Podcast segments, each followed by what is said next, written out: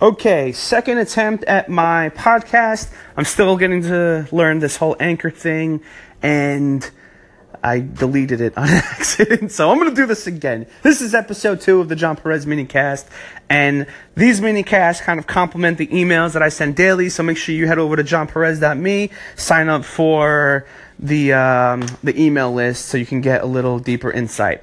Uh, today's topic was basically when is too much free a bad thing? You know, we're constantly giving free information out there, but when when can you pull the brakes a little bit? So I kind of dove into that, and I just wanted to share a few thoughts on it.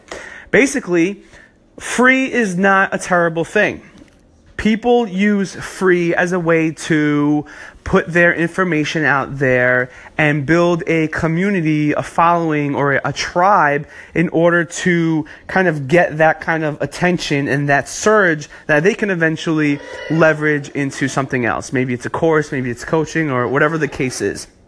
The, but the free information will always be out there. The problem as consumers of free is a lot of times we tend to take it for granted. Here's an example.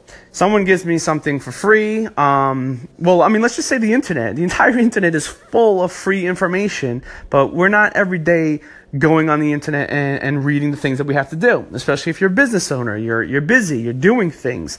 The information that's free is usually consumed on our downtime when we get a minute or when we take a lunch or when we have uh, uh, some time at our leisure where we can just do something or I feel like reading a blog today. That's kind of when we start to consume the free information. So as a consumer, it's kind of on the back burner. It's not important, but when something is paid for, that's when we kind of shift our mindset and say, "Oh, I'm actually going to make time for this in my day because I paid for this." And even if it's during work time, it's part of my work time because I am learning something.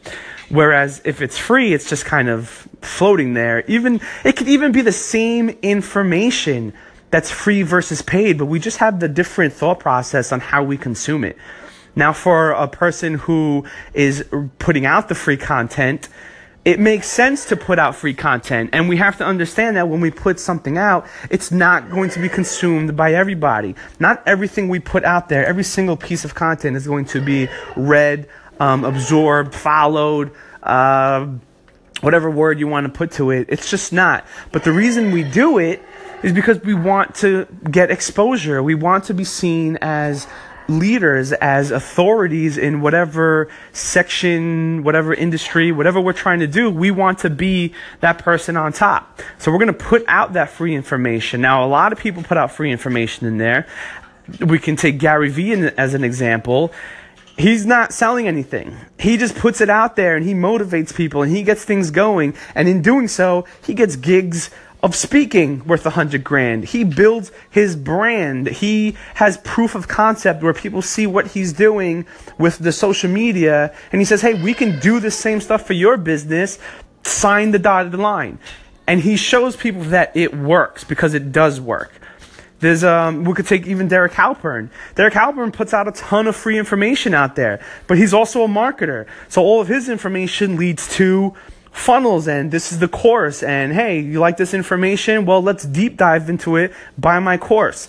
You know there's a, ton of different ways where we can put free content out there and then leverage it to whatever we want in the future. But the point is that we have to realize is not everyone is going to absorb our free content but as long as we keep consistent with it and we keep putting it out there we can start building a nice following for ourselves so that's that's my podcast for today. The email kind of went into details and certain things. I'm just kind of winging it on the phone with Anchor.fm. So hope you enjoyed it and stay tuned for uh, tomorrow's, which I'll figure out tomorrow morning. Thanks. Bye.